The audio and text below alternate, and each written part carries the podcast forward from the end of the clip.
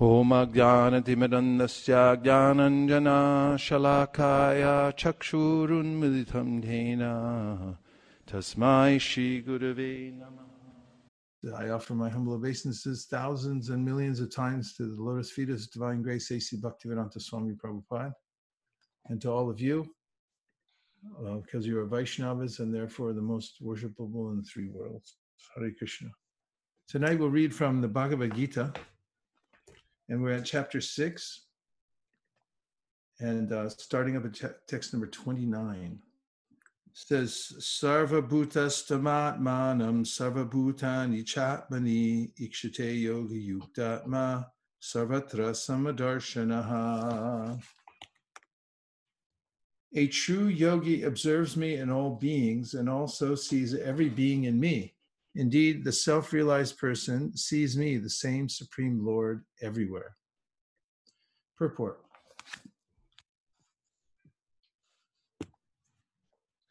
A Krishna conscious yogi is the perfect seer because he sees Krishna, the Supreme, situated in everyone's heart as super soul, Paramatma. Ishvara Sarva Bhutanam Hrideshara Tishtati. The Lord, in his Paramatma feature, is situated within both the heart of the dog and that of the Brahmana. The perfect yogi knows that the Lord is eternally transcendental and is not materially affected by his presence in either a dog or a brahmana. That is the supreme neutrality of the Lord. The individual soul is also situated in the individual heart, but he is not present in all hearts. That is the distinction between the individual soul and the supersoul. One who is not factually in the practice of yoga cannot see so clearly. A Krishna conscious person can see Krishna in the heart of both the believer and the non believer. In the Smriti, this is confirmed as follows Atat tat vach cha matrit vach cha atma hi paramo. The Lord, being the source of all beings, is like the mother and the maintainer.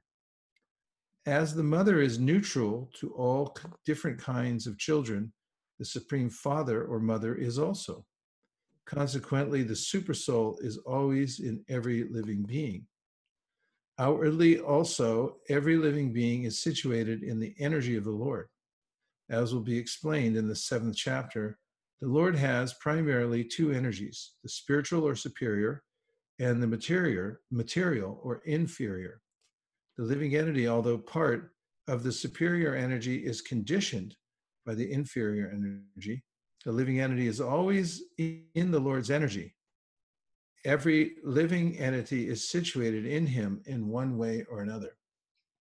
The yogi sees equally because he sees that all living entities, although in different situations according to the results of fruit of work, in all circumstances remain the servants of God.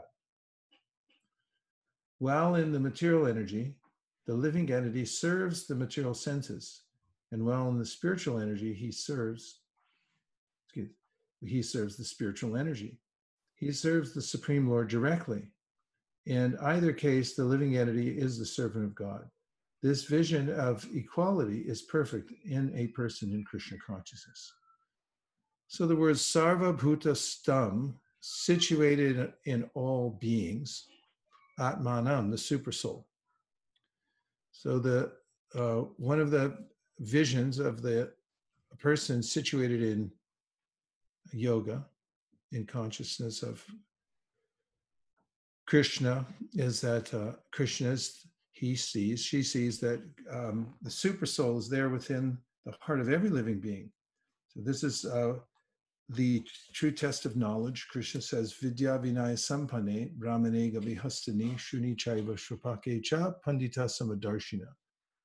The test of a person's um, knowledge or being a pundit is that uh, he or she has this vision that the soul and the super soul are present within every living being. Just the external body is different.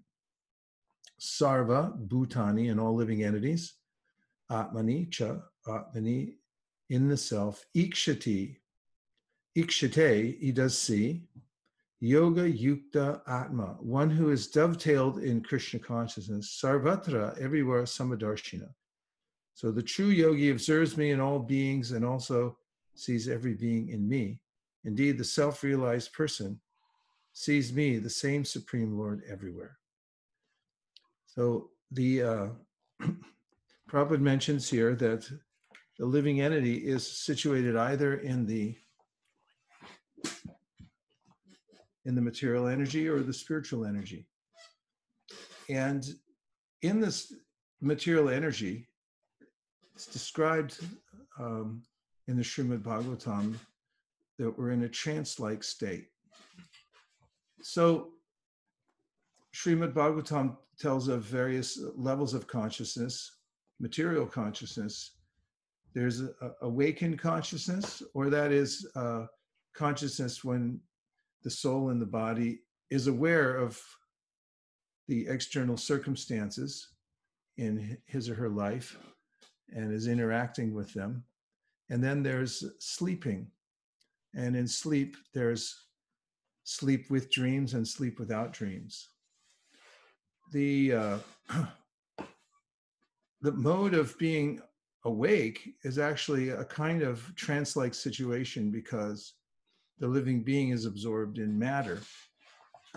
When he has not developed the consciousness of God and the living entity, then he's in a kind of trance. Krishna describes in the second chapter of the Gita, Dhyayato Vishayam Pumsam Sangasteshu Pajayate, Sangat Sanjayate Kama, Kama Krodo Vijayate. There's a way in which I'm looking out externally at the world and I'm observing the sense objects and then I'm becoming enamored of them. And uh, because of that, they pull me in and I become attached to them. And that attachment is a kind of entrancement uh, called abhinibheshita, absorption in, in matter. And because of that, I'm not a, actually able to see my uh, true nature which is above the senses, above the mind, and above the, the intellect. Now, interestingly, uh, and this is something that's easily understood logically, uh, that which is more subtle, a more subtle entity can understand a grosser en- entity, but not vice versa. For instance, the senses can't see the mind, and the mind can't see the intellect, and the intellect can't see the soul because each one is progressively more subtle, and the the grosser cannot see this the more subtle. And uh, of course, the living entity is the most subtle because, as Krishna describes to Arjuna at the beginning of uh, chapter two, the soul is categorically different from matter and doesn't die. It doesn't uh, become diminished at any time uh, by any material circumstance. It's not chedyo yama dhyayo yama kledyo shosha evacha nitya sarakatastanur achalom yam sanatanaha. It's, eternal, can't be burned, it can't be dried, it can't be moistened, and uh, it never dies. It only transmigrates from one body to the next. And the living entity, however, uh, becomes, due to its uh, smallness, becomes enamored of, of matter by looking at it and considering it uh, to be a, a, source of enjoyment. And then goes into a kind of a trance like situation and uh, becomes absorbed either in the awakened state or in the sleeping state with dreams or when he goes into uh, a deep sleep without dreams. Meanwhile, um, all this is taking place. This means the life of the living entity is taking place uh, within uh, the mind, on the surface of the mind. In other words, uh, the soul within the body is absorbed in uh, watching the images that are as if uh, projected onto the, the screen of the mind. And um, and then takes that to be uh, his life.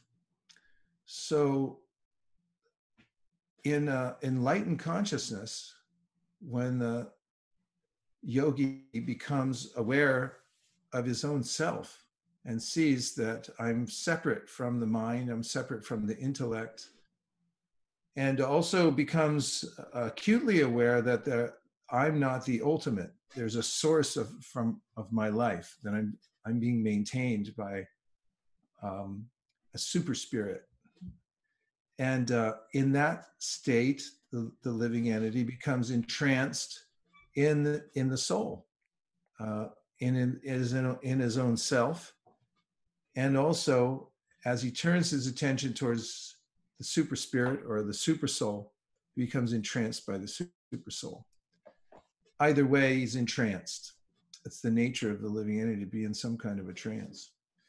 So the material trance is uh, kind of like a nightmare for the soul because it's incompatible with the situation in the material world. And it's developed over a long period of time by association with the modes of material nature.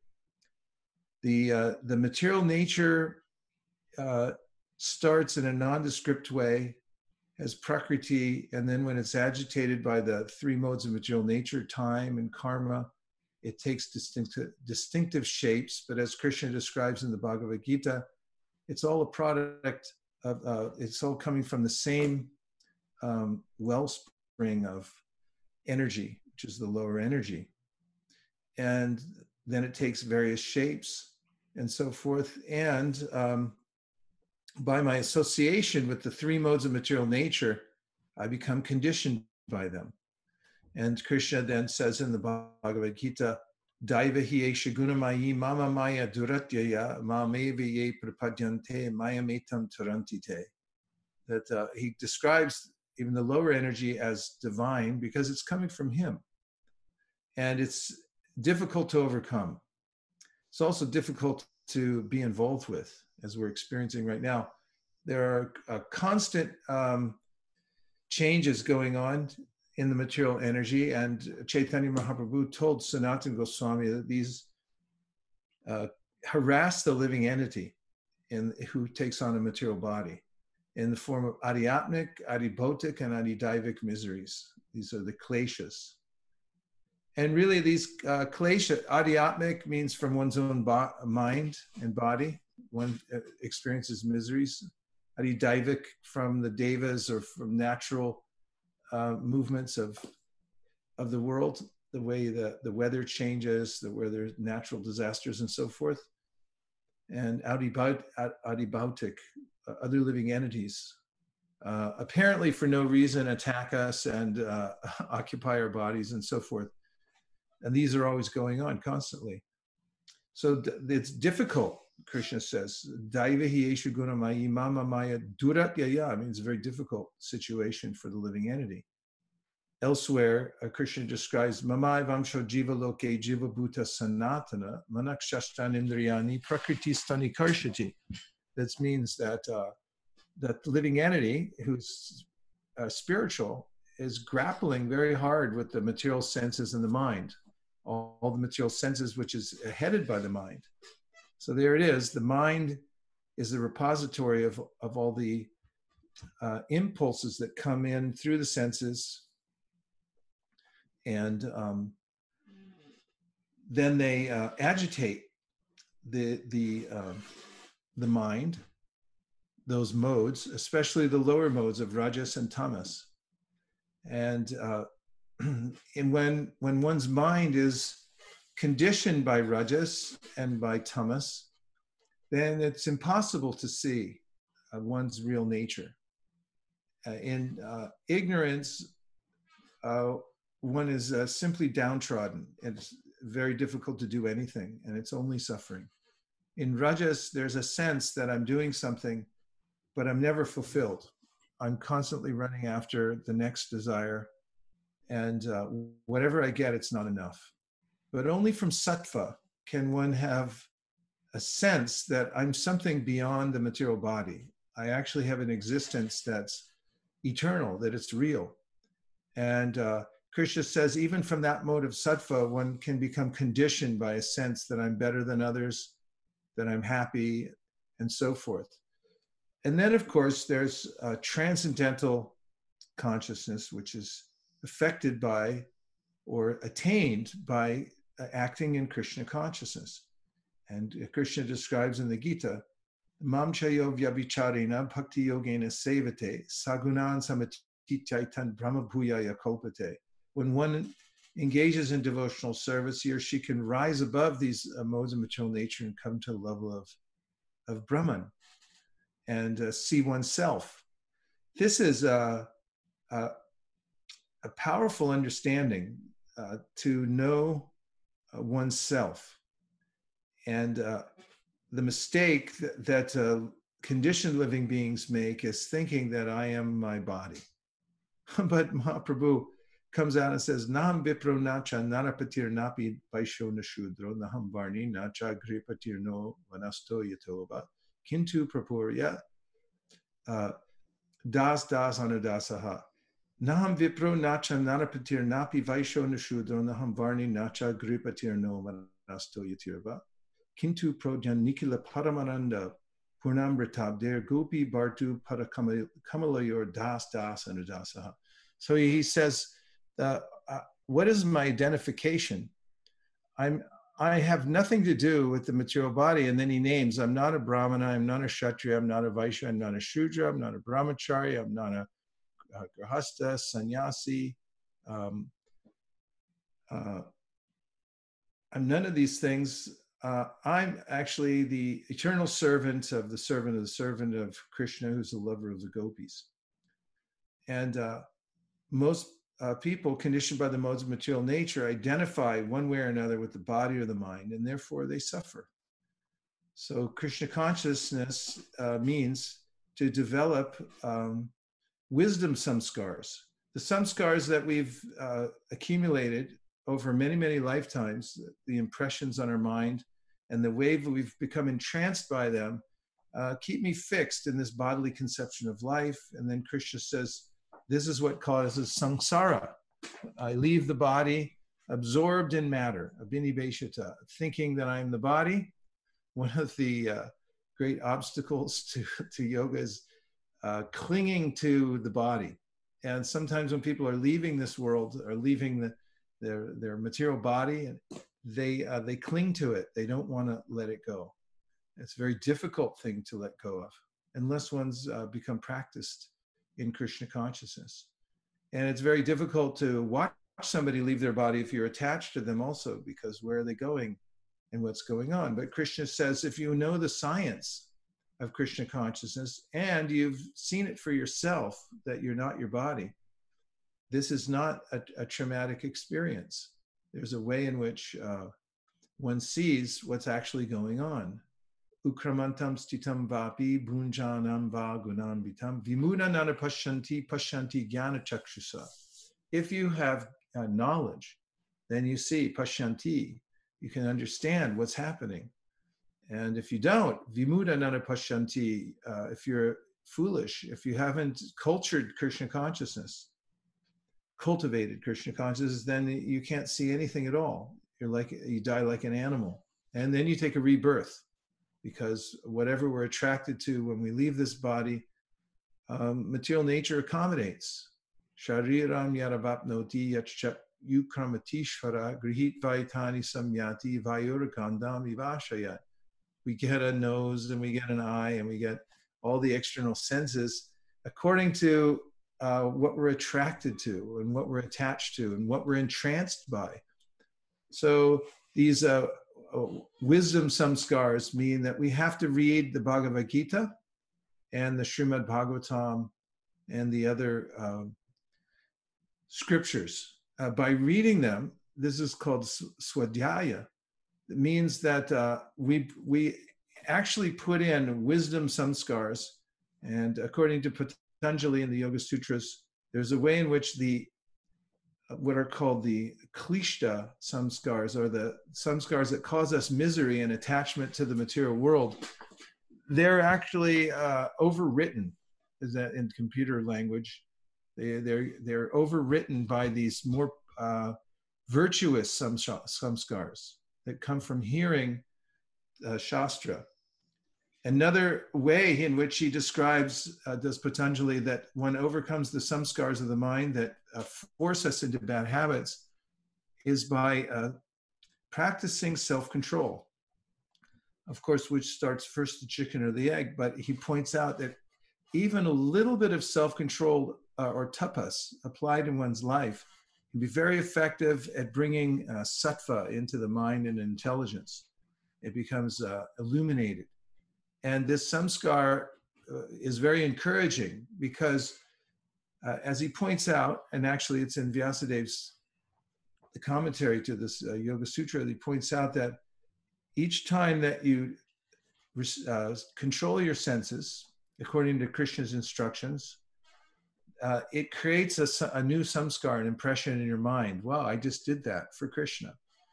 And uh, you become enlivened by it. And he said, even the tiniest of, of uh, application of this, even if you have a river of klishta samskars or unlimited uh, samskars that make misery for you by being attached to the to the material world. If you add a little bit of this um, samskar where you're uh, acting on Krishna's order, you're following his order, as Krishna says in the Gita, "Ye me matamidam nityam anutishtanti madhava."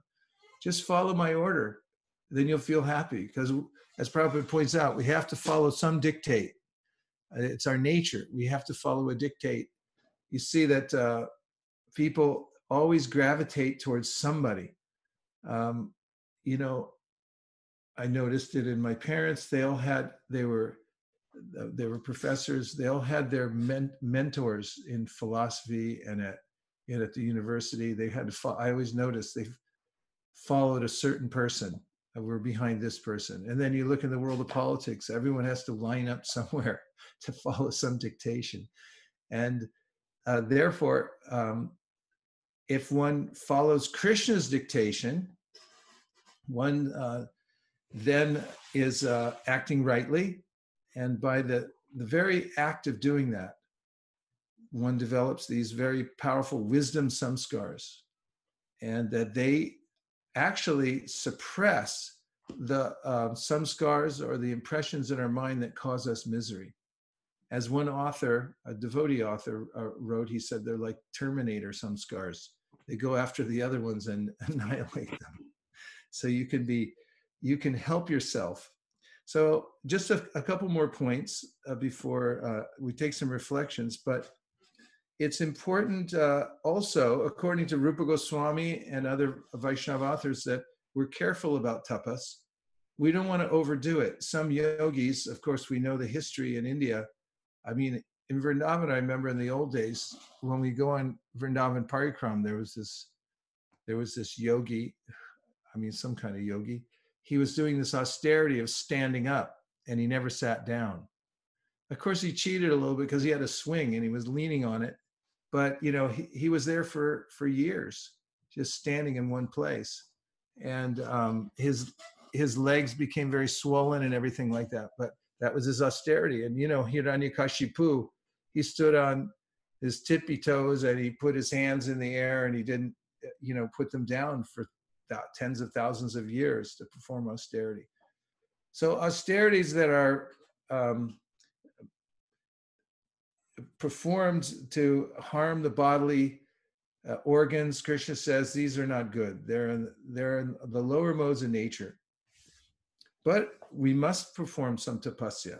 Otherwise, why does Rishabhadeva say, say uh, tapo divyam bhutarka yena sattvam? He says, nayama, uh, he says, um, don't act like animals. They have no self-control whatsoever, but tapo divyam putraka yena sattvam shudyad yasmad brahma saukyam twanantam.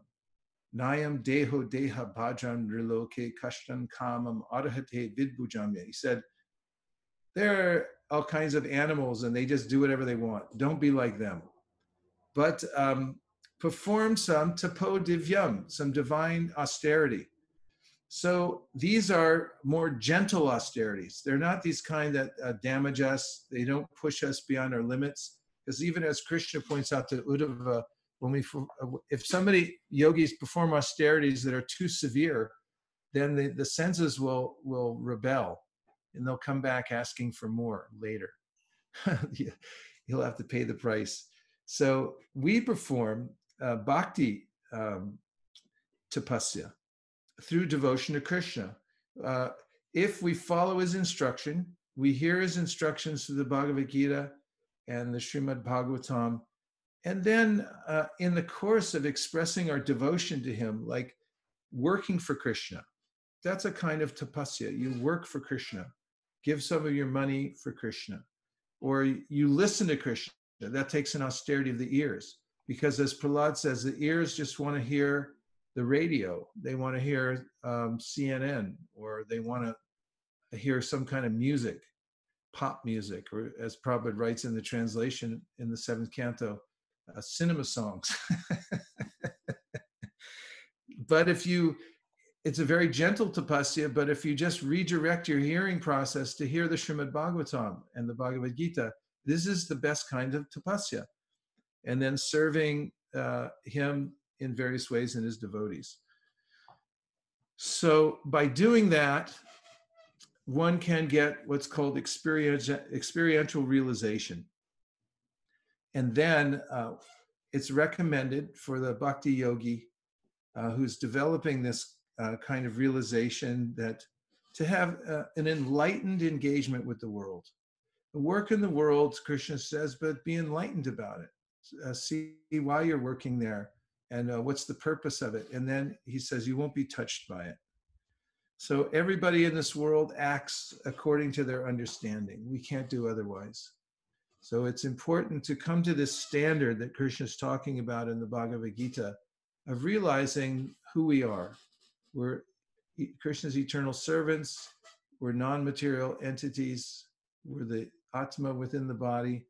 And we should see and deal with others in the same way, understanding that they're spiritual souls. Of course, as Prabhupada says in the Sri Isopanishad, we shouldn't imitate the Uttama Adhikari. And uh, uh, however, we should anupashyati, we should follow in the footsteps of those who understand this completely, and we should understand it through Shastra. And as much as possible, we should have pratyaksha. Pratyakshavagamam dharmam. We should actually realize it for ourselves because only in that will we find a real satisfaction and a, a real enlightened way of living. And now we'll take a few uh, questions or reflections. Here's Vaikuntha Nayaka coming all the way from Mysore. He says, Do do scars, impressions, and conditioning all mean the same thing? Yes. So there are a couple terms that Patanjali uses in his Yoga Sutras. Uh, the vrittis, uh, which really, uh, you know, the root word of it means turning. So turning and churning. There's ways in which the mind is always uh, turning around, always like you know, I like to eat something one week and this is the best thing I ever had. And then, then something changes and I say, I don't like it anymore. People, they get together and they say, I love you. And then, you know, two years later, 10 years later, 22 years later, they say, I hate you now. And let's, I never want to see you again. These are all the uh, churnings of the mind. In any case, a samskar is an impression. It's very subtle and it's, uh, it's left in the mind, and the the uh, vrittis are also a kind of impression, and uh, perhaps the samskars are are described as being a little deeper. The fact is, we've accumulated uh, unlimited numbers of impressions that are left. Whatever t- whenever we have an interaction with the with the world, it leaves a little photograph in our mind. I mean, look through your hard drive just in in this lifetime and see how many little things you've got there. There's a record down at Facebook of everything that you've ever looked at. Probably the government has it too. And uh, imagine that times a trillion and then towards times trillions of lifetimes. And you can see how many impressions are there w- within the mind. And uh, when a baby's born, people that don't have knowledge think that, you know, it's a clean slate, but actually, even the baby is dreaming inside the womb and in a in a um, in a very a simple way and then later as it develops and the brain develops, there's there's much more recognition of all these samskars and they start to manifest in one's uh, predisposition towards uh, certain kinds of things. In fact, uh, one may think I'm acting freely, and Krishna says this in the Gita, Prakrite kriyamana nigune karmani sarvasha ahankara vimudatma kartaham iti manyate. Person thinks I'm free, I'm doing all these things, I'm choosing what I like, but actually you're not. You're being dictated, dictated to by your mind, telling you, um, uh, take this, take that, based on the kind of uh, scars that you've developed over over a long time, long period of time. So uh, there's there's not um, a huge difference uh, made in the Yoga Sutras about samskars and and uh, vrittis. They both have their effect on on the mind, and they're they're described to be like um, a print, a little print of the activity is left whenever we have an interaction with the world.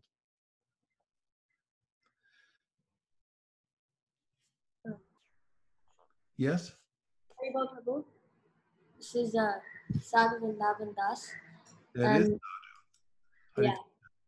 So um, many people have heard the Ajamila story of how he first uh, went, how he first went, uh, how he first was a devotee of the Lord, and then he saw, and then he became a materialist because of a prostitute. So people may think, and then he, and then he chant after when he was on his deathbed, he chanted the name Narayana, and then the Vishnu Dutas came. So many people might think that, you know, I will do all like materialistic stuff now, but when I'm on my deathbed, I'll just chant Narayana. So I don't, I don't get it like how uh, people may think that I'll do materialistic stuff and then I'll chant Narayana and the, and then the uh, Vishnu Dutas will come, so I can enjoy my uh, life here and then I can um on my deathbed I'll just chant Narayana and the Vishnu Dutas will come. How uh, I didn't get that. You didn't get what? Why people think that? Or what's the I difference? how uh, why uh, no because I didn't get the like uh, how why the Vishnu Dutas came. I mean they he they came because uh, he chanted Narayana, but how people might think that. So how how do you what will you uh, how will you um, know? Well, there's a couple points, Sadhu, and that is, uh, those are that uh, the quality of the chanting, it makes a difference. And the way that Jamil chanted was uh, innocent. He was calling his son. And he wasn't chanting because he, he had a sinful life and then he thought, well, let me get rid of all these sins, so I'll chant. That's uh, nama aparadha.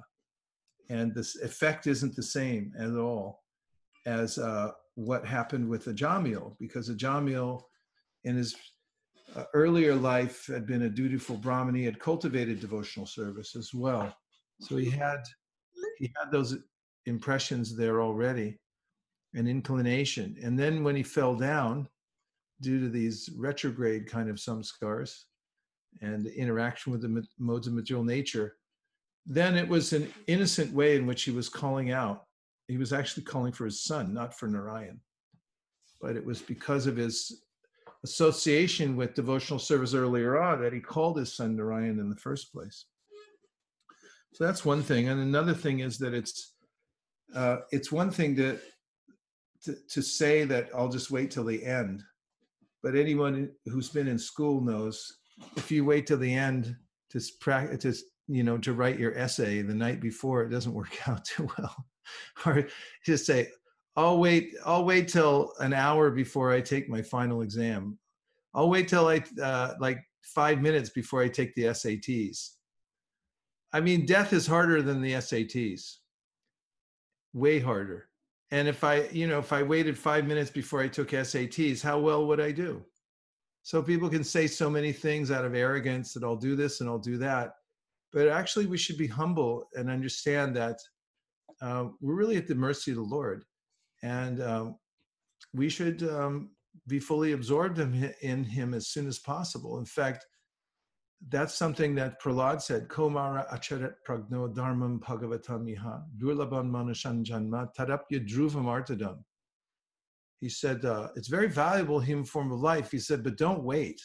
Start to practice as soon as you're a child, as soon as you understand that I have this opportunity. You're right if you understand that this is a valuable opportunity and I should use it.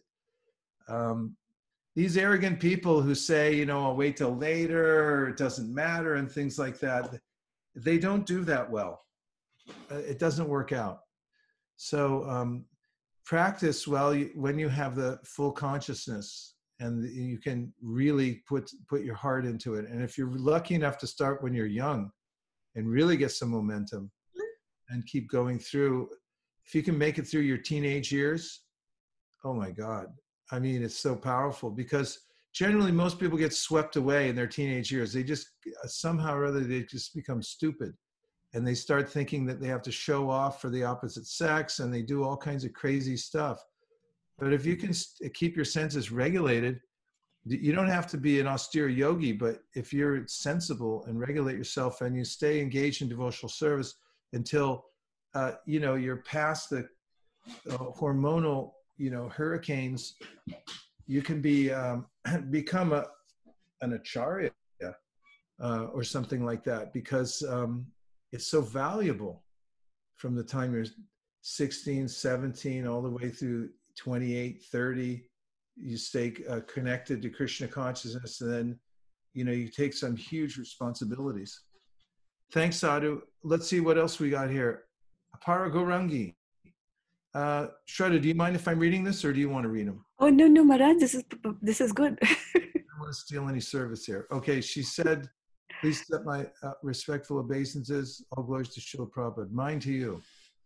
I like the point how the devotional impressions have the power to overwrite material samskars. Also, the phrase wisdom impressions.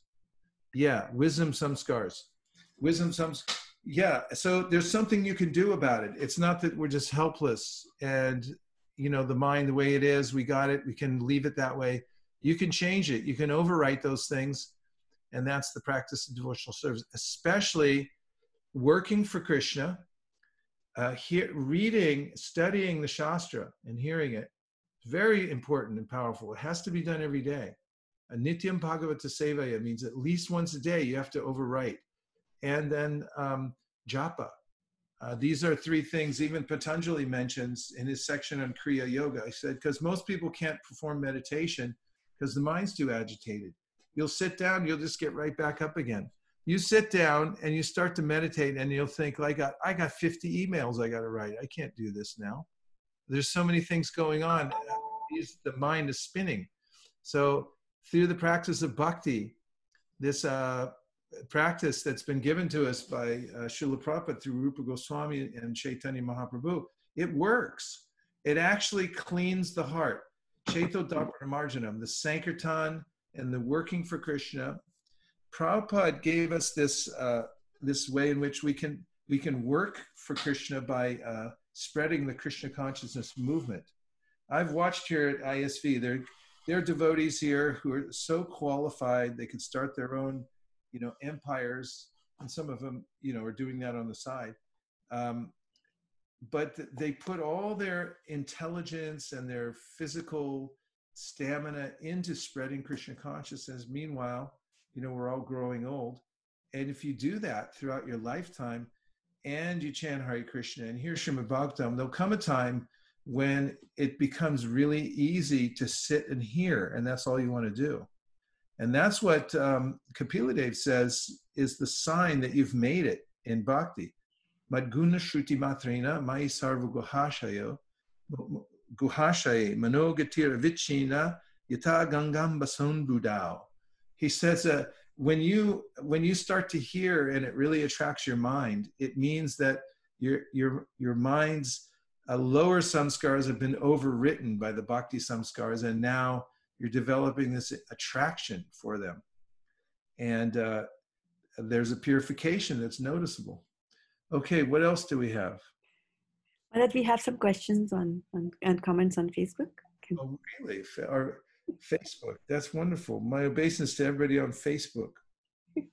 and Maharaj, before we go there, I also wanted to add that I also like the term terminator. Samskaras.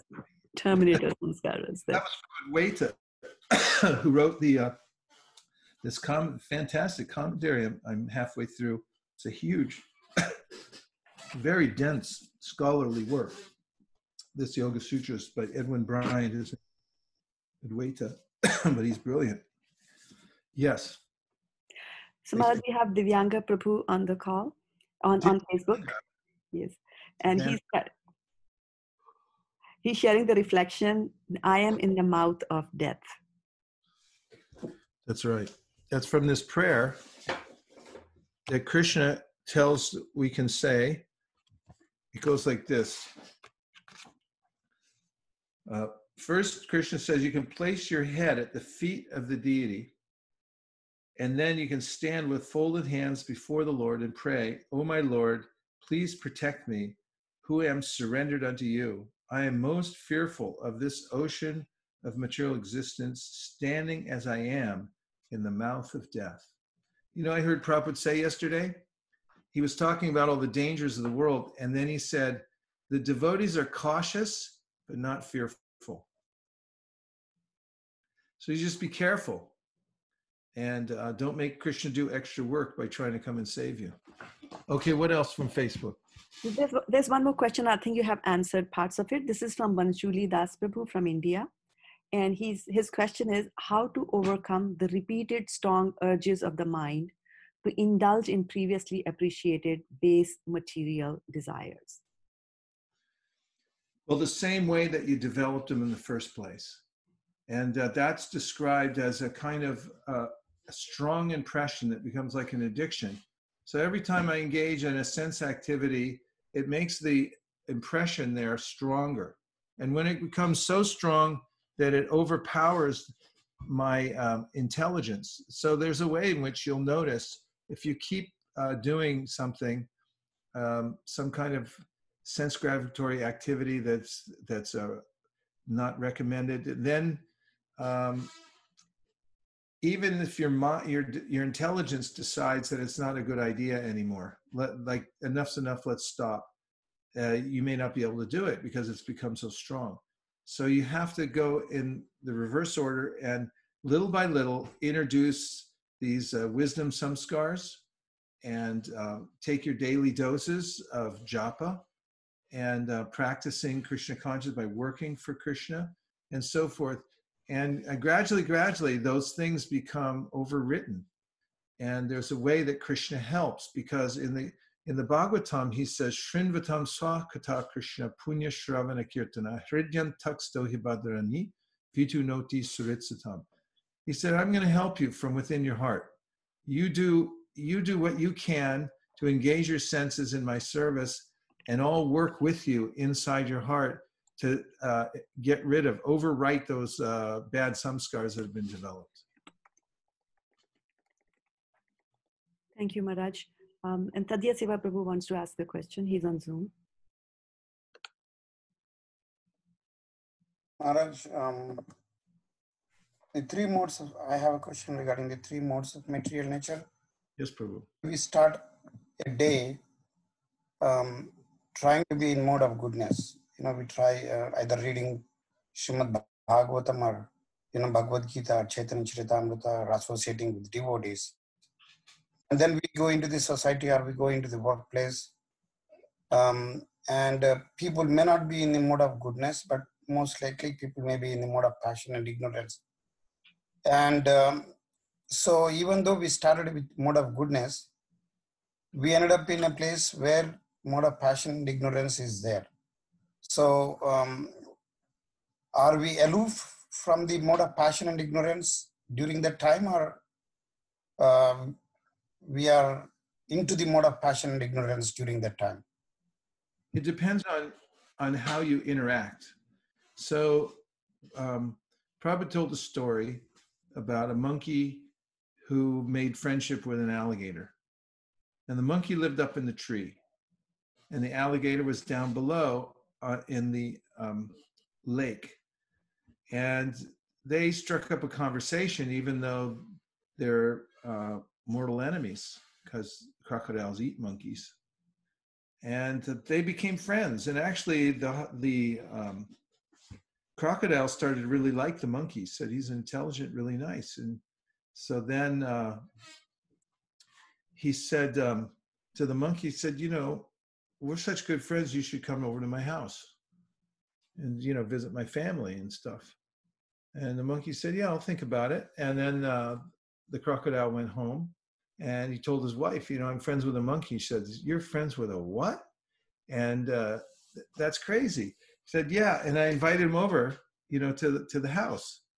And so, I don't know if crocodiles live in houses, but they got some kind of little nest or something. And so his wife said to him, "You know, you bring him over because." There's one thing I've been hankering for is monkey heart. I'll eat his heart. And we'll he'll come over for lunch, but we'll have him for lunch. And the, the crocodile didn't like that very much, but his wife insisted. So he went back to the monkey and he said, okay, um, he was a little reluctant, but he said, you come over to my house uh, for lunch now.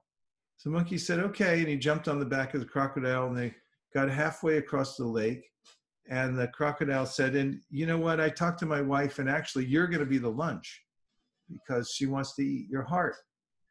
And the monkey, being smarter than the crocodile, said, Oh, well, you should have told me that in the first place because I left my heart back in the tree.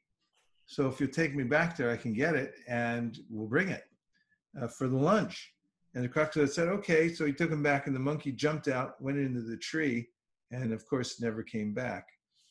And so uh, the, the, the um, lesson in the story is that even though we have to mix with people who um, may be detrimental, don't expose your heart. So this is in the seventh canto of the Bhagavatam. It says there, this, these are Narada's teachings to Yudhishthir. He didn't tell the monkey story, but he's, he said, when a person, a devotee, is interacting with the outside world, with people who are not devotees, he said, you, you can be very uh, cordial and official. And if they say this, that, the other thing, you say, yes, sir, very good, sir. but you don't put your heart into it. Because in order to do your job or whatever you have to do, you have to interact in various ways. But it's yes, sir, no, sir, very good, sir. Thank you very much, sir. And we're, we do not put our heart into it. So leave it, leave your heart up in the tree, and then you can go here there, but don't uh, expose it. Okay, what else? There's uh, Dunavari said, um, would you please talk more about the Lord's lower energy Maya? Well, you know, there's a story in the 12th canto, Markandeya Rishi. He was a, a very accomplished yogi, such a great soul. And it's such a, you know, it's a, it's a beautiful story. It's a little long to read the whole thing right now. How late do we go, Shraddha? Are we at eight or eight? 8.30 today. Okay, so yeah, Markandeya Rishi uh, met the Lord face to face because of the power of his austerities and his devotion and his practices. And then the Lord offered him a benediction, and and Markandeya Rishi said, "I I'd like to see your your Maya. I want to see what the external energy is all really all about." And uh, the Lord uh, wasn't so inclined to do this. And he had a smile on his face, like, are, are, you sure about this? This is not a good idea. But he fulfilled the desire of his devotee, so he disappeared. And Markandeya stayed in his ashram and he was meditating as usual.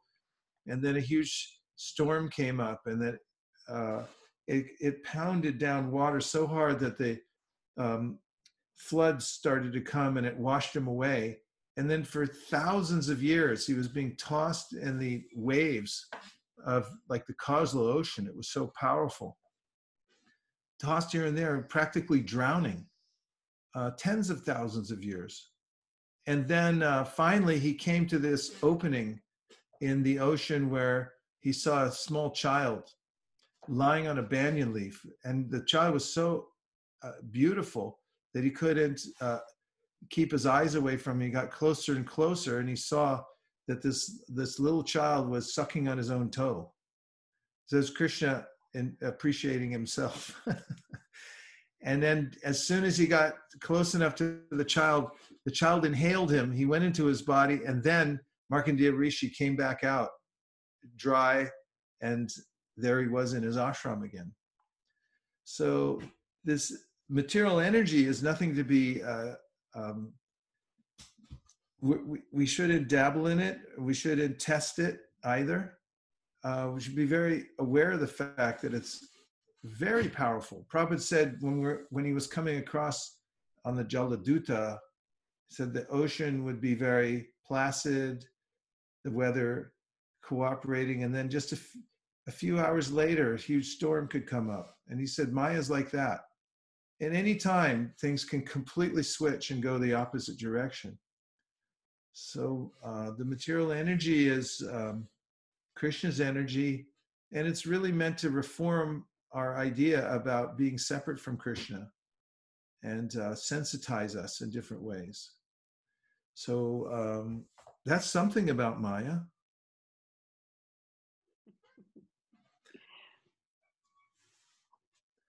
And Shraddha said, go ahead, Tadiya Prabhu. That was already done. Okay. Uh, any more reflections or questions? Maharaj, I was thinking about um, when you were talking about the sams- the wisdom sanskaras, and um, I was thinking about the computer uh, computer model where, in order to execute something, the instructions have to be loaded into the memory, and Ah. memory is not, um, you know, like it's not infinite. So as as you start loading newer instructions onto the computer, the older instructions can kind of fall off from the memory. Hmm. I was just drawing a parallel on, you know, how the wisdom sanskaras also push the old bad ones out of your system. That's right. Yeah. That's overwriting, right? Yeah, yeah. Okay, so now I'm gonna uh, I'm gonna read the next verse, and this is uh, text number thirty. Yomam pashyati sarvatra sarvam cha mai pashyati tasyaham na pranashyami sa cha me na pranashyati. For one who sees me everywhere and sees everything in me, I am never lost, nor is he ever lost to me. Purport A person in Krishna consciousness certainly sees Lord Krishna everywhere, and he sees everything in Krishna. Such a person may appear to see all separate manifestations of the material nature, but in each and every instance, he is conscious of Krishna, knowing that everything is a manifestation of Krishna's energy. Nothing can exist without Krishna, and Krishna is the Lord of everything. This is the basic principle of Krishna consciousness. Krishna consciousness is the development of love of Krishna, a position transcendental even to material liberation. At this stage of Krishna consciousness, beyond self realization, the devotee becomes one with Krishna in the sense that Krishna becomes everything for the devotee, and the devotee becomes full in loving Krishna. An intimate relationship between the Lord and the devotee then exists. In that stage, and I just mentioned about that uh, in conjunction with the point I made earlier about working for Krishna. One of the ways to work for Krishna is to spread the Krishna consciousness movement. So Prabhupada writes in the Nectar of Devotion that when one advertises Krishna's glories and invites people to come and serve him, this is very pleasing to Krishna. Otherwise, why would he say in the Bhagavad Gita that there's no one more dear to me than this person who's doing this? And he similarly says that this is a way in which one develops friendship with Krishna. You go out and you teach others about Krishna and his uh, qualities and how to worship him and so forth. And this is one of the ways in which you actually develop this uh, relationship of friendship. You become Krishna's friend. At this stage of Krishna consciousness, beyond self realization, the devotee becomes one with Krishna in the sense that Krishna becomes everything for the devotee, and the devotee becomes full in loving Krishna. An intimate relationship between the Lord and the devotee then exists. In that stage, the living entity can never be annihilated, nor is the personality of Godhead ever out of sight of the devotee. To merge in Krishna is spiritual annihilation. A devotee takes no such risk. It is stated in the Brahma Samhita 538. Premanjana Chudita Bhakti Vilochanina Santaksadaiva Hridayeshu Vilokayanti Yam Shama Sundaram Achintya Guna Swarupam Govindamari Purusham Tamaham Bhajami. I worship the primeval Lord Govinda, who is always seen by the devotee, whose eyes are anointed with the pulp of love. He is seen in his eternal form of Shamasundar, situated within the heart of the devotee. At this stage, Lord Krishna never disappears from the sight of the devotee, nor does the devotee ever lose sight of the Lord. In the case of a yogi who sees the Lord as Paramatma within the heart, the same applies. S- Such a yogi turns into a pure devotee and cannot bear to live for a moment without seeing the Lord within himself. we find that Kardama Muni was such a soft hearted yogi. He meditated and uh, pleased the Lord through his practices, and uh, the Lord appeared to him. And it's mentioned in that section of the Bhagavatam that the Lord was so compassionate towards this uh, devotee, Kardama, that a, a tear came to his eyes. And that uh, formed that very sacred lake around where Kardama was meditating, that, uh, that tear. And so I've always been touched by that, you know, how compassionate the Lord is. And when he sees that you're trying uh, to reach him, to contact him, then he helps in every single way that he can. And there's this intimate relationship that develops because the devotee starts to notice that uh, Krishna is helping, and and and also the, the devotees notice so many things. First of all, uh, or maybe it's not first chronologically, but here's the first point that came to my head: Tesham satata yuktanam bhajatam briti borvakam. When there's a, a loving way in which the devotee is trying to extend himself towards Krishna, which really starts by faith, and this faith is described in in this um, in this purport when the devotee uh, considers that Krishna is the all in all. I remember having these programs we were calling Bhakti Life, and lots of people would come because it was a spiritual program, and they a lot of these people they would go to a lot of programs. It was from meetup.com it's a service i don't know if it's still around but you know it's you can put on your on the meetup well it's not it's not on right now or maybe it's on zoom but uh, there's a way that you, you tell what your program is and then people who are interested can invite uh, you uh, can uh, come to the program. So we have these pro- spiritual programs and i just noticed that people would go from one to the next. Uh, one one this day a different one the next day. And some people would say oh krishna's you know i i like krishna. He's interesting. He's he's nice. He's he's a thing. But then if somebody develops faith they their their language changes and krishna is the thing not a thing. And so that's the the devotee really develops this faith in krishna. As krishna says in the gita aham sarvasya prabhavo matak sarvam pravartate iti matva bhajante mam buddha bhava samanvita. Everything's emanating from me. And the devotee who knows this worships me with all his heart.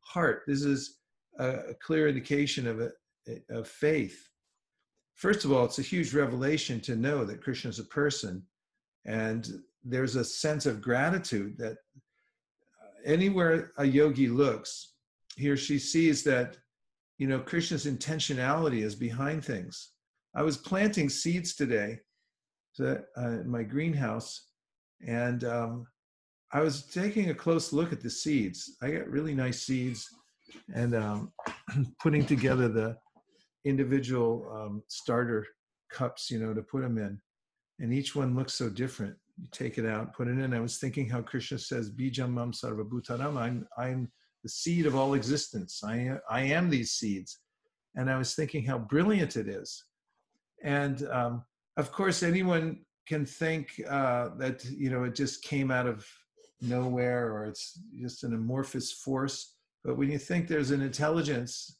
behind it and there's a benevolence behind it too that that's what i was thinking today i was thinking i mean you take t- one tiny little seed i planted some marigold seeds and i'm only putting one per hole because these are good seeds i know they're going to grow and and and i was thinking inside this little sliver is uh, you know a whole plant that can produce m- many more.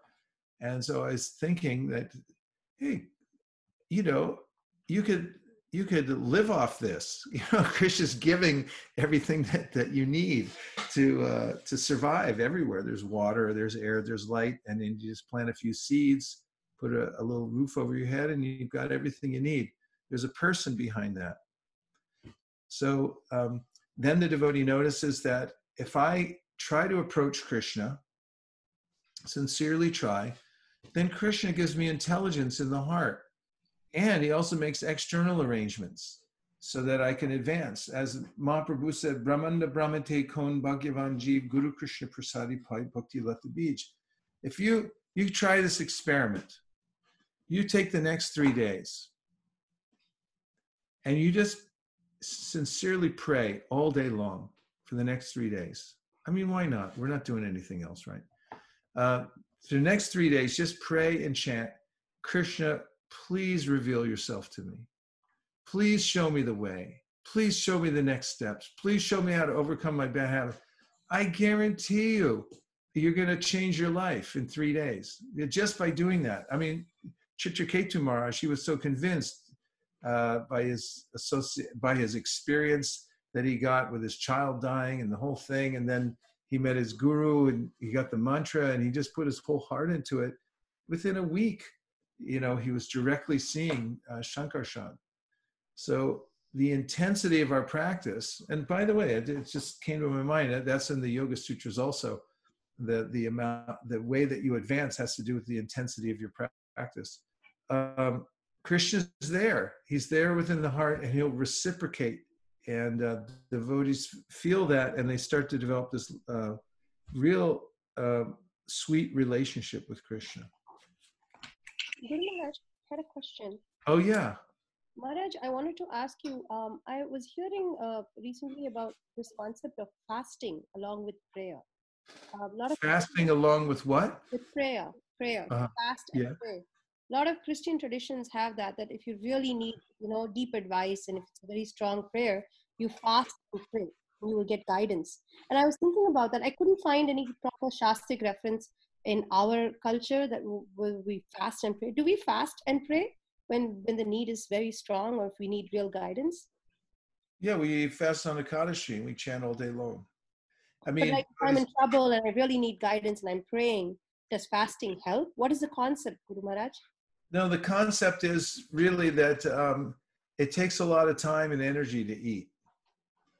You know, you got to cook it. You got to decide where you're going to buy it, especially nowadays. You know, you got to you got to buy the buy the bhoga. You got to cook it. You got to offer it. Then you got to serve it. Then you got to digest it. Well, good. You got to eat it, which I don't mind.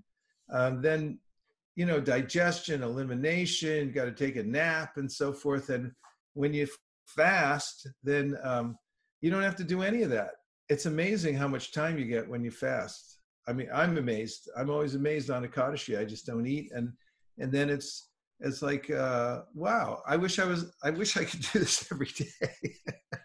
Be- actually i don't think like that. Um, I, I i don't i like taking prasadam. It's it's the happiest time of my life uh, every day every meal.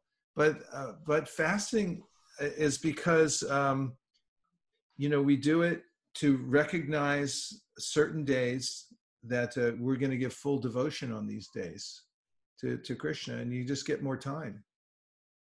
Thank you. but as far as fasting to get into some kind of altered state uh, we don't have that so much. That's a you know that's a comes from other traditions and also you have to be careful about fasting because you can become more bodily conscious doing some that stuff like that as well. Of course for health you know you can cut way back uh, Prabhupada used to say there are not very many diseases that you get from eating too uh, less. He said most come from eating more eating too much. So. Thank you, Guru Maharaj. yeah sure. So, so Maharaj, then our focus should more be like if we are fasting, it should it, be- it should be that we are undergoing this austerity to again, you know, root out some of the old and bad some samskaras, like maybe overeating and things like that, and not use it as a means to achieve something. Well, the best thing to do is offer to Krishna and just say, Krishna, I'm doing this for you. Yakarashya rashnashya johosi dadasya yatapasyasi kontiya tatkurishva mararpanam. Whatever you do, whatever you eat, whatever you offer, give away, whatever austerities you perform, do it as an offering to me. It's so sweet, actually. You know, like Bhaktivinoda Thakur, he wouldn't take anything unless offered to the deity. That includes clothes and, you know, everything come in as an offering to the deity. And so if we do some austerity, it's like, Krishna, I'm doing this for you.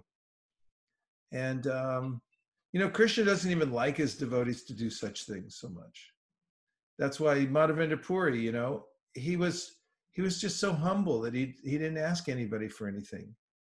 He didn't. It wasn't like he was, you know, trying to wrench his senses out of their sockets, you know, by, by fasting all the time. But he was just too humble so he he'd go to a place and he didn't even beg. He'd just sit down and chant, and and he, he felt like, you know, wh- why do I deserve anything? And if Krishna, you know, then you know when he was sitting in Vrindavan, Krishna came along and he he brought him a pot of milk, and he said, "Here, drink this." Said, "How'd you know I was here?" And he said, "The, the village ladies told me." And uh, you know, then the boy disappeared. He drank the milk. He had a little dream, and then he realized that boy was Krishna. And then he was telling him, "I'm in the bushes. I was buried here with the Mughal invasion, and you know, come get me." And so, you know, the fasting of Madhavendra it's very sweet. You know, it's just. Uh, otherwise, you know, we take prasadam because that's uh, we offer to Krishna. We take the prasada, but we should be yukta. Don't eat too much. Don't eat too little. But we could fast like a, it's isn't it ecstatic fasting on Janmashtami? We all do it together. We're working all day long. You know, at the end of the day, you know, you just feel like, hey, I offered it to Krishna. It feels good. All these things add up also, you know, they add up. Thank you so much, Maharaj. Sure. Hare Krishna. reflections? Yes, Prabhu. Hare Krishna Prabhuji, this SKP. Hey. SKP's on the line. It's a big uh, Prabhuji, I, it, it reminded me like uh, Srila Prabhupada uh, in I think Krishna Balram temple, Prabhu. He, he said, Those who are not coming for Mangalarti, don't give him prasadam. then, then, then Prabhupada, they are sick, Prabhupada, they are sick. Then sick means they have to fast. so that it reminded me that Prabhu. You said the fasting, it helps. There's a, here, you'll like this one, SKP. There's a recording, Prabhupada says, so he tells how in rich Indian families, because he was, the way the conversation was going, he was telling how if you're a, a yogi in your last life, you get an opportunity born in a, a wealthy family. And he said in India, you know, wealthy families, they, they keep a deity. And so your whole life is centered around deity worship. They have their own temple room, you know. And so then he said uh, he's seen in many families, aristocratic families, and then the mother of the family, she would, uh, you know, she would take the the attendance to see who's coming to Mangalartik in the family, and and then if you didn't come, you'd have to fast or pay some penalty. So he said, for us, if you miss Mangalartik, he said, then you have to sell one Krishna book. wow, that's amazing. Yes, just see how Prabhupada thought. wow. But Prabhupada wasn't, he didn't push these austerities so heavily. You know, unnecessary austerities. The main, like even once they said, we need to fast on your appearance day, you know, before the initiation. Oh, it was an initiation day. Do we have to fast? Prabhupada said, you're already fasting. You don't eat meat, fish, or eggs. I mean, we forget. I guys walking around our neighborhood today because we have to take walks a few times a day so we can, you know, keep our uh, stamina going here.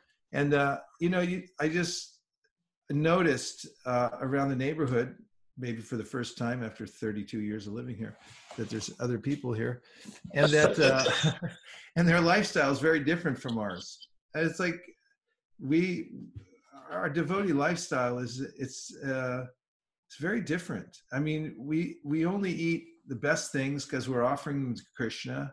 We offer everything before we eat it, and uh, you know, we get up early in the morning, and it, these are just things we're used to. We like doing. We couldn't live without them, and uh, you know that's considered severe austerity to most people. I saw I, near Kulit, I would go two walks a day. In the afternoon walk, I saw a guy running around in his pajamas And uh, sure enough, you know, people they're in all day in their pajamas. Some people they, they don't go to bed until two in the morning, and then they sleep all day.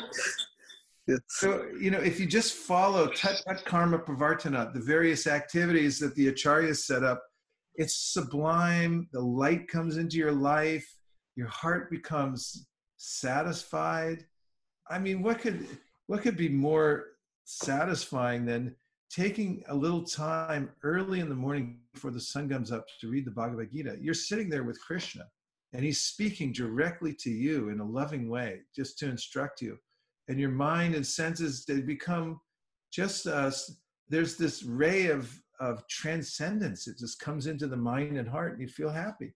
Then if you offer some incense to the deities you know you can hear the bell ringing and somebody's in cooking for krishna and all these things are going on and i mean our senses are just overwhelmed with happiness because of uh, being with krishna and krishna's I mean, who doesn't want to be with Krishna? If you're not with Krishna, you're a loser. Because, uh, you know, Krishna's the, he's the center of all attention for everybody. And anything that we see that's good in the world, it's coming from him anyway. He created it. So this whole lifestyle of Krishna consciousness is very beautiful. There was another one. Someone was about to get in. Yeah. Uh, Ankita has also posted a reflection on the chat message. Oh, how nice, Ankita. So let's see. Hare Krishna. Please accept my most humble obeisance. Mine to you. All glories to Srila Prabhupada.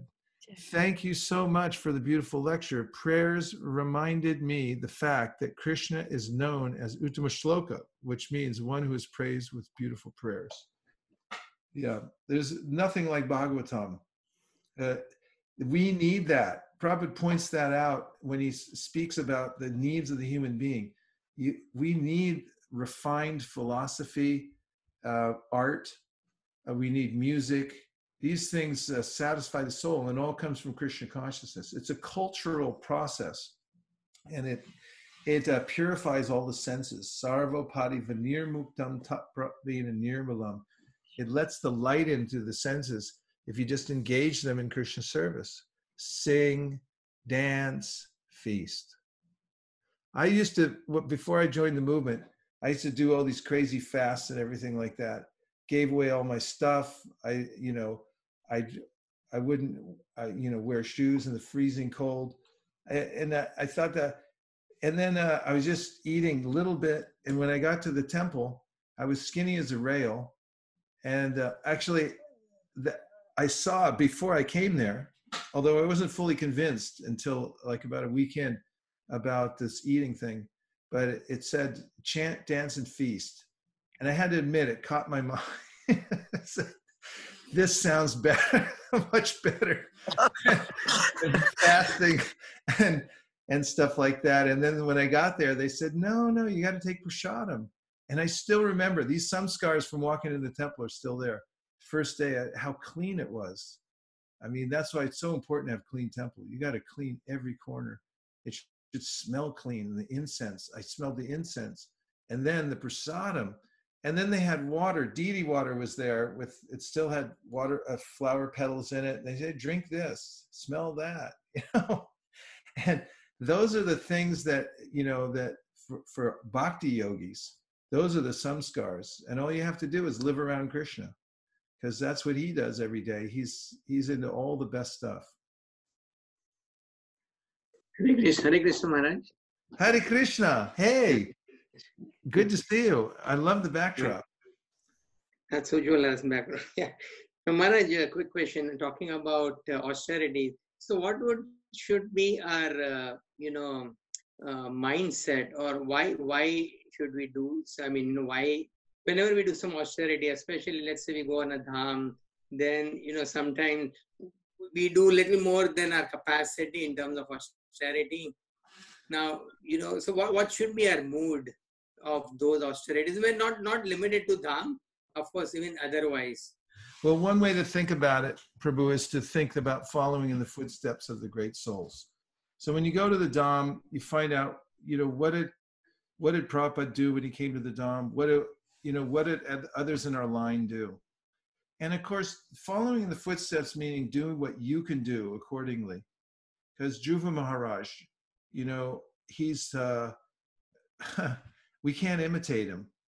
But Prabhupada says you can follow in his footsteps. So let's say you go to the Dham and there's a, there's some austerities that you can do when you get there. Like uh, one of the austerities, as soon as you get to the Dham, you should, you should roll on the ground uh, in the dust of Vrindavan. So, you know, you might just go like, ew, you know, like, I don't know. uh, you know, you have to overcome the mind and just roll in the dust and, uh, you know, experience that. And then, and then when you first get there, you should, you know, you can do some fast and you should take a bath. Of course, like the Jamuna became really polluted and then even sadhus weren't going in because they're pouring chemicals in, you know, up upstream. So then, you know, you wouldn't do the austerity and say like, oh, I have to go in anyway, uh, even though other sadhus aren't going in right now, you know, and do that kind of thing. Main kind of austerity really is is if you come with a service attitude and think, what kind of service can I do, and how can I take advantage of hearing uh, you know organize your schedule around that so you can be there and hear? That's what mostly is uh, what you should do in the dham is hear from advanced personalities because advanced personalities like the dham and they spend a lot of time there. And if you can find somebody like that and then you go and hear that's the best austerity Okay. Prabhupada didn't wear shoes on uh, Govardhan Parikram and things like that. It was a morning walk. I was on it in, in Vrindavan. And uh, we were walking along at, back around the Vrindavan temple that was very rustic at that time. There were no shops or anything like that. You walk away from Krishna Balaram and you're out in the country kind of. And so Prabhupada went off off the road. There was only that one road coming into the temple. And we went off and there was a devotee, Yashodananda Swami. He was there and he had bare feet and there were thorns and he kept stepping on thorns and kind of jumping and he was trying you know to be um, unnoticeable not be noticed and so but Prabhupada noticed it and then he said where are your shoes and he said oh i, I don't need shoes Prabhupada i didn't bring them and Prabhupada said no i you know you're walking and they're pricking your feet and he said Prabhupada to be with you it is all right and Prabhupada said it is in no way all right he was concerned. You know, he didn't want him pricking his feet. So Prabhupada wasn't into this macho thing where, you know, just, uh, you know, do as many austerities, uh, prick your feet, you know, and all this kind of stuff. Um, he wanted devotees to be uh, healthy and um, take care of themselves. Austerities, fasting on Ekadashi as much as you can, but he didn't push that. He never, he never really pushed uh, staying up all night chanting you know, all night and not sleeping and things like that. Of course, Prabhupada didn't sleep, but he was a Paramahamsa. At that stage of his life, he was just not sleeping at all. And, um, but he didn't tell us in that way. The main austerity that Prabhupada told us to do is to spread the Krishna consciousness movement, to chant at least 16 rounds and follow the four regular principles. And that was his mood. If you do that, then you're going to be good. Shraddha, what do you got? I've got a gem from uh, Anand Vrindavan Mataji. Oh, good. She's saying that this discussion reminds me of Shrimad Bhagavatam, where Sukdev Goswami says it is essential that every human being hear about, glorify, and remember the Supreme Lord always and everywhere. That's 2.2.36. Oh, that's nice. Yeah, that's the system. That's the main austerity. And uh, if you concentrate on the big ticket items, like hearing and chanting, then everything else comes naturally after that. Was that okay, Mayapur? Did I disappoint you with? I should have told you to do more severe austerities in the Dham or what? no, no, no, that was good. I mean, thank you. You know, we should go there in a mood of service. So if you go to the Dham and you know somebody gives you a little cot to sleep on or the floor or whatever, it's like okay, Yeah. um, you know, you take the, because we're not there to enjoy. You know, I see uh, hoardings there in in Vrindavan, like li- live here like a king. You know, live here like a king in the king's kingdom or something. They have these things and they have a picture of man and woman enjoying by a swimming pool. It's Vrindavan. You know, we don't go there for that kind of thing. So the austerity for devotees is to think about service. I don't want to go there and get a swimming pool. And I, I mean, no offense to anybody has a swimming pool. I'm sure they, uh, you know, some devotees had them in the summer. They swim in them. But the point is, it's the mood. Don't go to the dham. Rather, go to the dham in a serving mood, and then um, the austerities will become natural. Yeah. Thank you, Maharaj. Okay. There are two more reflections from Facebook, Maharaj. One is from Okay. Havi Prabhu. Javi. Javi's famous. Okay. In both worlds, spiritual and material. Go ahead. So he say, he's sharing live around Krishna. Mm. Yeah. If you just stay stay around Krishna, it's like you get the Raj Bhog. I mean, nobody eats like Krishna. The Raj Bhog, it's properly named the Raj Bhog. you offer that to Krishna. You know, every day he's eating these. Of course, I don't recommend eating it every day either, but you know, you can take little remnants from that. It's so nice. What else, Shraddha? And uh, we have Vansuli Das Prabhu again. He says he's sharing your comment that Krishna is the thing and not a thing. Yeah, just make Krishna the thing. And the first thing when you wake up in the morning, acknowledge Krishna, you know, say Jayati Janani Vaso Devaki Janmavaro Yadavara Parishat Swara Dorvira Sana Dharmam Stirachara Vijinana Susmita Shimukena Rajapura Vanitanam Varya Vardayan Kamadevam. Should memorize that verse and then uh, keep it with you when you wake up in the morning and say it right away. And remember, uh, uh, uh, this is something that Satyadev Prabhu told me about. He said uh, when he gets up, first thing he does, he walks to a picture of Prabhupada and he folds his hand and says, "Thank you very much." and if you try that, just try it.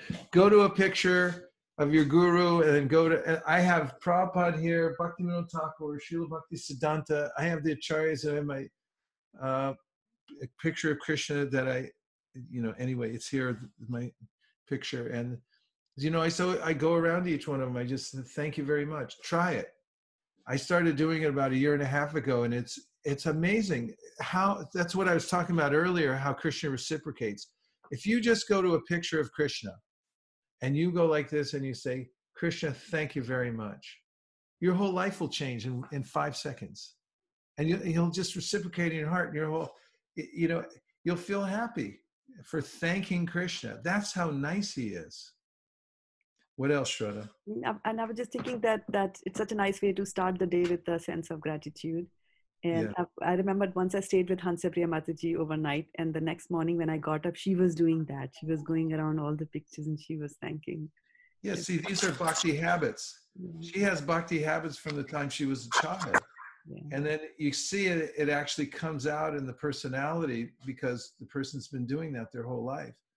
So Prabhupada writes in the third chapter of the Bhagavad Gita, it's never too late to develop bhakti habits. The earlier you start, the better. If you go through your childhood and especially your teenage years and you keep these bhakti habits, you'll be shot from a cannon all the way back to Godhead like fast. But even if you start later in life, you can develop these bhakti habits by just appreciating Krishna and doing service for him and his devotees, and your life will be saved. Radha True. Krishna chatting with you on the on the chat. Zoom. Radha, Radha Kripa Prabhu said, um, Please set my humble obeisances mine to you. All good Srila Prabhupada felt as if we're already in Vrindavan. Well, that's what Lord Chaitanya said, that you should always live in Vrindavan. And if you can't be there physically, then you should live there within your mind. Always keep Vrindavan in your mind. And Vrindavan means service.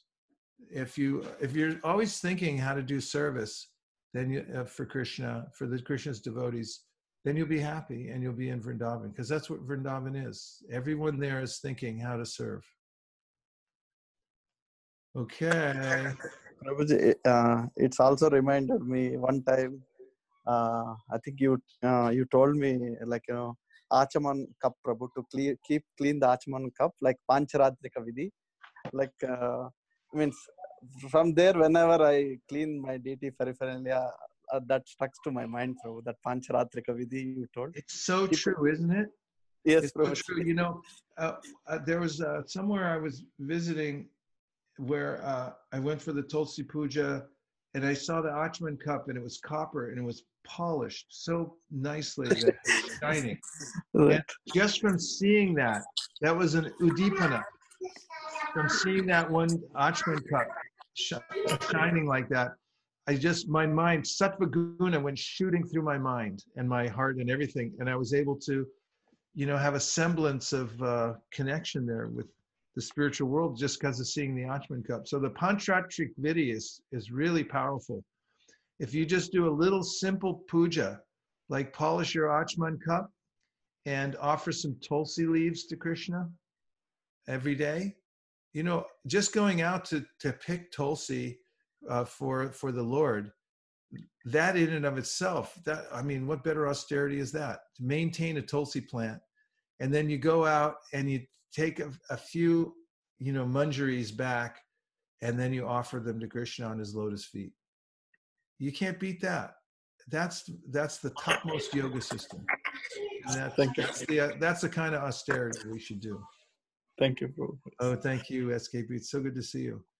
Okay. Well, thank you everybody for um, joining in, and uh, great to see devotees from all over the creation. And please take care of yourselves. Be cautious, but not afraid, and keep the bhakti habits going because um, this is just a, a little launching pad we're on right now. This Earth planet's the perfect place to launch from. We're right in the middle uh, we're right at the, the ground floor where you can make it out of the material world. Anybody want to go? Vantika's hand went right up. Okay, Namrata, thank you. Yeah, so we can go. Krishna says, Yanti Deva Vrata Devan Pitran Yanti Pratir Vrata Bhutani Yanti Bhuteja Yanti Mam Yajino Pimam Yanti Mam Yajino. You can come to me, he said. You can come to me. Just put your attention there and you'll go, because where attention goes, energy flows. So worship Krishna's lotus feet and chant his names and think of him all the time. Put the form of the Lord in your mind and then uh, keep the mantra going and do uh, do what service you can. Hare Krishna. Nachari Armarman, Nachari Armarman, Nachari Armarman, Nachari Armarman, hey, Nachari Armarman, Nachari Armarman, Nachari Armarman, Nachari Armarman.